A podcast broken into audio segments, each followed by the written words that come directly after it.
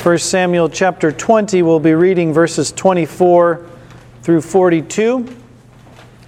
We have the execution of Jonathan's plan by himself and David, and David's transition from a man in the court of the king to a fugitive taking up arms in self-defense. Hear now the word of Almighty God. First Samuel twenty, starting at verse twenty-four. So David hid himself in the field, and when the new moon was come, the king sat him down to eat meat. And the king sat upon his seat, as at other times, even upon a seat by the wall. And Jonathan arose, and Abner sat by Saul's side, and David's place was empty. Nevertheless, Saul spake not anything that day, for he thought, something hath befallen him. He is not clean. Surely he is not clean. And it came to pass on the morrow, which was the second day of the month, that David's place was empty. And Saul said unto Jonathan his son, Wherefore cometh not the son of Jesse to meat, neither yesterday nor today? And Jonathan answered Saul, David earnestly asked leave of me to go to Bethlehem. And he said, Let me go, I pray thee, for our family hath a sacrifice in the city, and my brother, he hath commanded me to be there, and now, if I have found favor in thine eyes, let me get away, I pray thee, and see my brethren. Therefore he cometh not unto the king's table. Then Saul's anger was kindled against Jonathan, and said, and he said unto him, Thou son of a perverse, rebellious woman, do not I know that thou hast chosen the son of Jesse to thine own confusion, and under the confusion of thy mother? One correction, it's the perverse and rebellious woman. Verse thirty-one. For as long as the son of Jesse liveth upon the ground, thou shalt not be established, nor thy kingdom. Wherefore now send and fetch him unto me, for he shall surely die. And Jonathan answered Saul his father, and said unto him, Wherefore shall he be slain? What hath he done? And Saul cast a javelin at him to smite him, whereby Jonathan knew that it was determined of his father to slay David. So Jonathan arose from the table in fierce anger, and did eat no meat the second day of the month, for he was grieved for David, because his father had done him shame. And it came to pass in the morning that Jonathan went out into the field at the time appointed with David, and a little lad with him. And he said unto his lad, Run, find out now the arrows which I shoot. And as the lad ran, he shot an arrow beyond him. And when the lad was come to the place of the arrow which Jonathan had shot, Jonathan cried after the lad and said, Is not the arrow beyond thee? And Jonathan cried after the lad, Make speed, haste, stay not. And Jonathan's lad gathered up the arrows and came to his master. And the lad knew not anything, only Jonathan and David knew the matter. And Jonathan gave his artillery unto his lad, and said unto him, Go, carry them to the city. And as soon as the lad was gone, David arose out of a place toward the south, and fell on his face to the ground, and bowed himself three times. And they kissed one another, and wept one with another, until David exceeded. And Jonathan said to David, Go in peace, forasmuch as we have sworn, both of us, in the name of the Lord, saying, The Lord be between me and thee, and between my seed and thy seed forever. And he arose and departed, and Jonathan went into the city. Thus far the reading of God's inspired, inerrant, and infallible word. First Samuel twenty, twenty-four to the end. May the Lord bless us in the reading and hearing of it. In the first twenty-three verses that we read earlier, We have David's complaint to Jonathan and request for help, and then Jonathan's promise to help and their covenant of friendship renewed. Now in verses twenty-four through thirty-four, we have Jonathan executing the plot, sounding out Saul, his father, and finding that Saul is implacable toward David, that is, he cannot be reconciled to him. Verse twenty-four begins the execution of the plan by both David and Jonathan. Verse twenty-five informs us that when his father came in, Jonathan arose and Abner sat by Saul's side, perhaps out of respect either for Abner or for his father. Abner was cousin to his father, so he would be his second cousin, one generation removed. Verse twenty-six tells us things that we otherwise could never know. It tells us what did Saul think was the reason David wasn't there. Something hath befallen him. He is not clean. Now, the Bible is not your ordinary book, as we'll consider later. It is the sacred or divine scriptures, writings not of an ordinary or a profane nature, but writings where God, the omniscient, can tell you things that you could otherwise and I could otherwise have no idea about. What was this man thinking in his heart? Well, God told us. He is clean, unclean, he said. Something hath befallen him, and he is not clean. Now, it's interesting if you think this through. Saul was clean, at least in a ceremonial way, and so he could partake of this feast of the new moon. Peter Martyr comments, like an hypocrite, had kept his body clean from such legal pollutions, but his heart was defiled with malice and hatred. Why does Saul want David there? So that he can murder him. But he's reasoning with himself, well, David isn't here, therefore he must be unclean. Well, what about you, Saul? What do those external washings point you to? What does that external filth show you? That you are filthy and I am filthy inside, not merely externally. Let us learn to see as God sees, even into our own hearts, which we should know in some measure, though we cannot know them fully as God does, since our hearts lie to us. Our hearts are deceitful above every lying thing on the earth. Our heart will lie to us. But so much as God enables us, let us learn to repent of the uncleanness of our hearts and to do all things that God has commanded, not merely as Saul, to be washed externally or to be free from legal pollutions, but rather let us be free from malice and wickedness which defile us. Now the new moon is the first day of the month when the moon is at its smallest part. We would call it the crescent moon, that is the new moon. And then from there it waxes larger and larger and then back down to the next new moon. We call this a month. We get our word month from the word moon. Verse twenty-seven was the second day of the month described, the day after the new moon, in other words, one day later. Verse twenty-seven, Saul asks Jonathan, wherefore cometh not, does he call him David? No, the son of Jesse. Remember that poor shepherd over there? Jesse, he's just his son.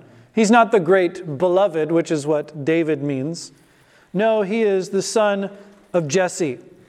Doeg the Edomite in chapter twenty-two, verse nine, will use the same phrase of David. Nabal, the fool who hates David, will use the same phrase in chapter twenty-five, verse ten. It is a scornful name for David, the son of Jesse. Jonathan refers to him as David, verse twenty-eight. David earnestly asked leave of me to go to Bethlehem. No, he didn't. In fact, he told you to say that. And Saul sees right through the lie. This was a lie that Jonathan told. And further, verse twenty-nine, our family hath a sacrifice in the city, and my brother he hath commanded me." And notice there, there's a little bit of embellishment, possibly in response to what Saul calls him, the son of who? Jesse. So who does he mention? Does he mention Jesse? No. His brother, who was part of the army of Saul when we read about Goliath. His brother commanded him. He has a sacrifice. He has some religious duties. And perhaps Jonathan, thinking on his feet, shifts gears from Jesse to now his brother. And how does Saul respond? Does he buy the lie? No, he doesn't. His anger is kindled against Jonathan. He's filled with rage and wrath. The lie was almost immediately detected and moved to anger. And even if we said, well, some say honesty is the best policy, even if we just considered it from a political point of view, was it wise to tell this lie? No, it wasn't. He flew into the rage over it. And notice, in his rage, his words to injure and destroy. "Thou son of the perverse, rebellious woman." We have a phrase like this concerning a female dog being the son of one. This one is rather hurtful. Now, who else was Jonathan the son of? The man who said it. The man who said it. The son of Saul, as well as this woman. But he doesn't want to think about that. Why? Because he's in a rage. Do people think when they're in rage? Wait a second. He's my son too. What does that make me? His words flow forth as nonsense with slander and reproach. A man ruled by his passion, the passion of anger.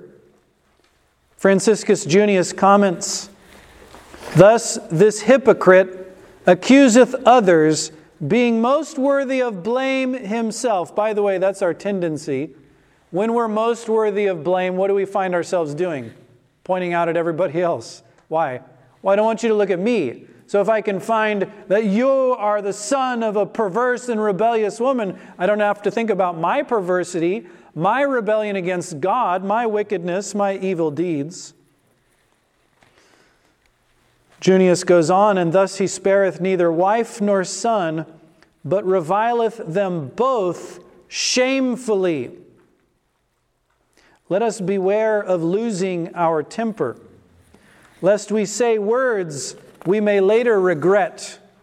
Often our tempers bring out what's actually inside of us. "Oh, I didn't mean to say that." Well, yeah, you did. You just don't want to have people hearing what you mean to say. This perhaps is what he thought of his wife and what he thought of his son.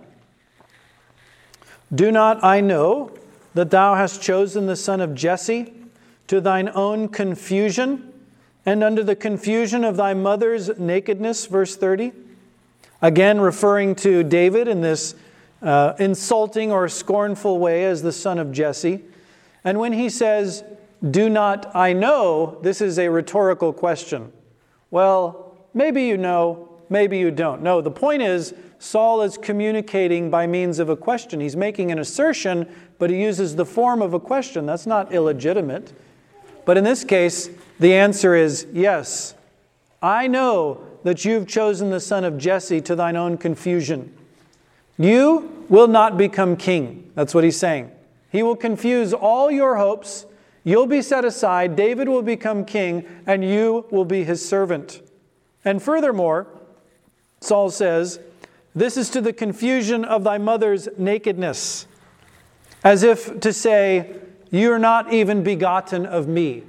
Your mom went off with some other man. You have no loyalty to me and to my kingdom. You want to see David as king. What kind of son is that? Like a bastard, like begotten of fornication, like your mom went off and did something naughty and wicked." Verse thirty-one. "As long as the son of Jesse liveth upon the ground, thou shalt not be established, nor thy kingdom." Saul is a mass of contradictions. He wants his son to become king, but what does he do when questioned by his son? He throws a javelin at him. Well, what's a javelin going to do to his son? Kill him! You want him to become heir and you're trying to kill him? Does that make any sense? No.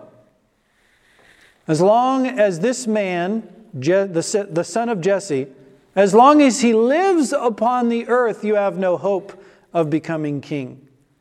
The perverted love of Saul for his son.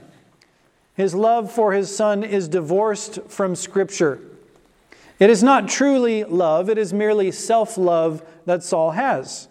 He loves himself, he wants his kingdom established, and he wants to see it passed on to his son Jonathan. He doesn't actually love Jonathan. He hates him. He insults his mother, and through her he insults him. Sin, then, is insanity. The deeper into sin we go, the deeper we must go into irrationality and into error. Men who profess themselves to be wise are in that very act turned into fools, we're told in Romans one. Oh, we don't need God in order to think. Oh, yes, you do, actually. And to abandon God is to abandon the basic principle of rationality, which is that man is created in the image of a higher intelligence, a higher order of intelligence, who made everything around him, and therefore everything around him is intelligible. In other words, you can't even do some kind of empirical investigation unless, unless there's a God, much less draw up a syllogism. A is B, B is C, therefore A is C. You can't even do that without God.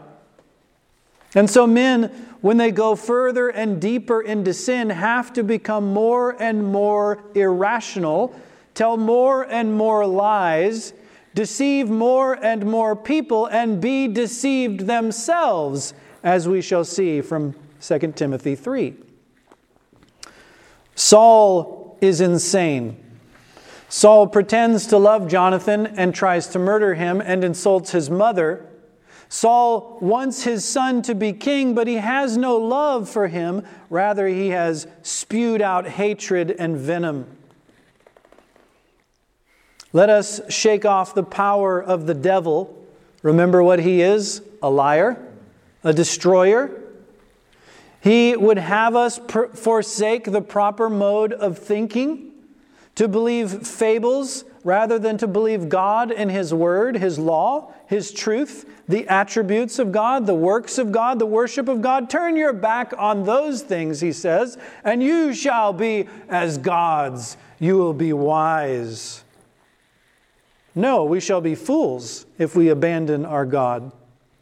He says that David, this is Saul, he says that he shall surely die, verse thirty-one. Literally, he is the son of death, one devoted to destruction. The whole attribute, the whole lineage of David is one that deserves to die, the son of death. He is not worthy to stand upon the earth. Why? Why is it that David is not worthy to live, Saul? Well, figure it out. I want to be king. I want my son to be king. I don't care what God says, what Samuel said. I don't care if he's been anointed. I don't know if, I don't care if it's prophesied by Jacob that Judah would have the kingship. I want to be king. And don't take it from me. Saul's lawless desires must be satisfied. He worships himself, not God. And so Jonathan asks him, very mildly stated question, wherefore shall he be slain? Show me the grounds on which we're going to kill David. Bring the evidence. Now remember, Jonathan has done this once before, hasn't he? Wherefore shall he be slain? What has he done? What sort of thing do you find fault with that's worthy of death? It worked then. It doesn't work now. Saul has gone beyond the, the bridge of no return. There's no turning back for Saul at this point. Now the road goes down, and it goes quick, and it goes down into destruction. Quicker and quicker. nineteen five, we saw the same sort of questioning by Jonathan.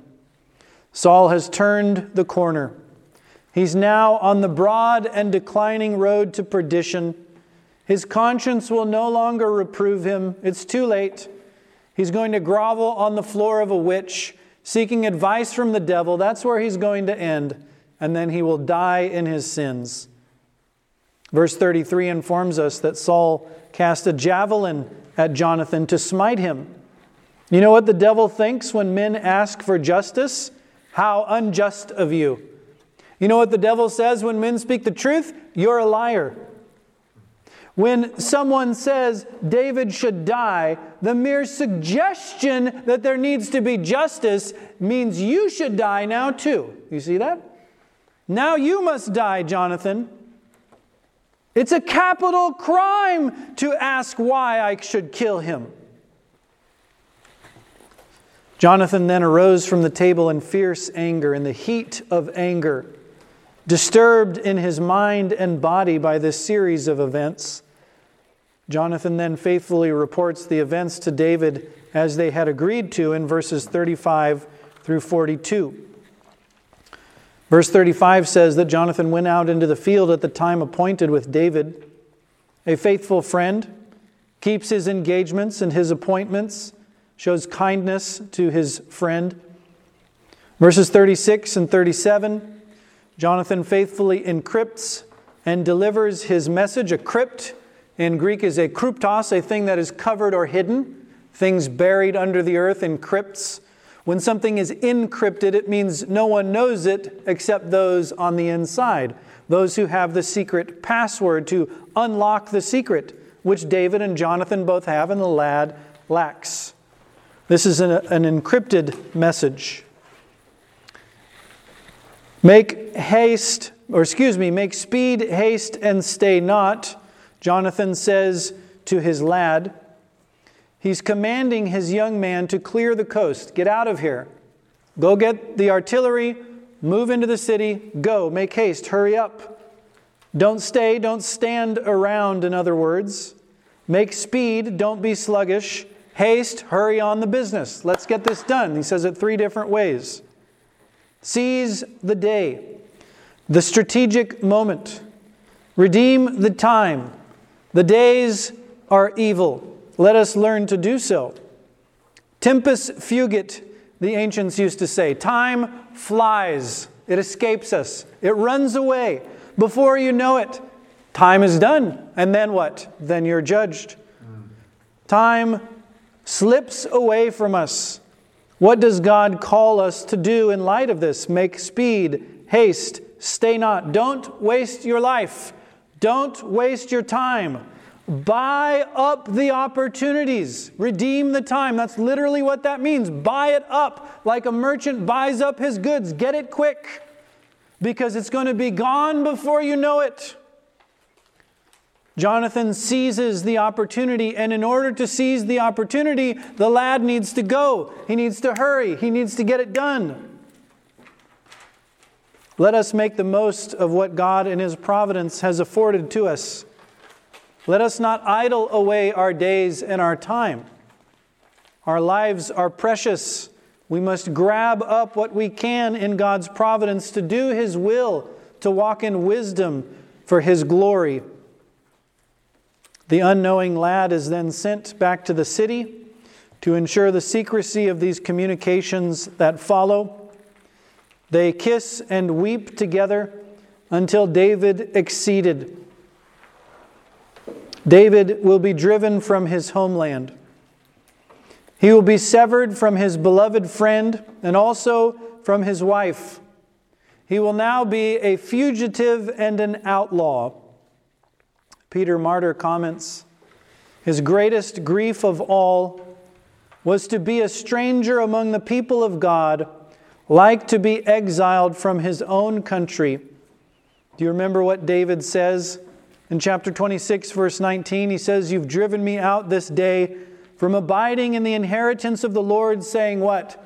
"Go, serve other gods." That's his greatest grief. You want me to stop coming and worshiping God and listening to His law, singing His praise, composing His psalms, teaching them in the temple and the tabernacle. You want me to leave? But God will give him peace. Jonathan says, "Go in peace, for as much as we have sworn both of us in the name of the Lord." The true religion swearing and faithful friendship, the fear of God, these things lead to peace. Because though we have trouble in our lives, in our bodies, in our names, in our estates, what do we have all along? You have a quiet conscience. You have a conscience that approves of what you do. David will not have peace in this life. He will have peace with God. He will have peace of conscience greater than any peace that this life could ever afford. David will have a continual source of tranquility and peace, namely a conscience reconciled to God, submitted to God's commandments. And thus far the exposition of First Samuel chapter twenty.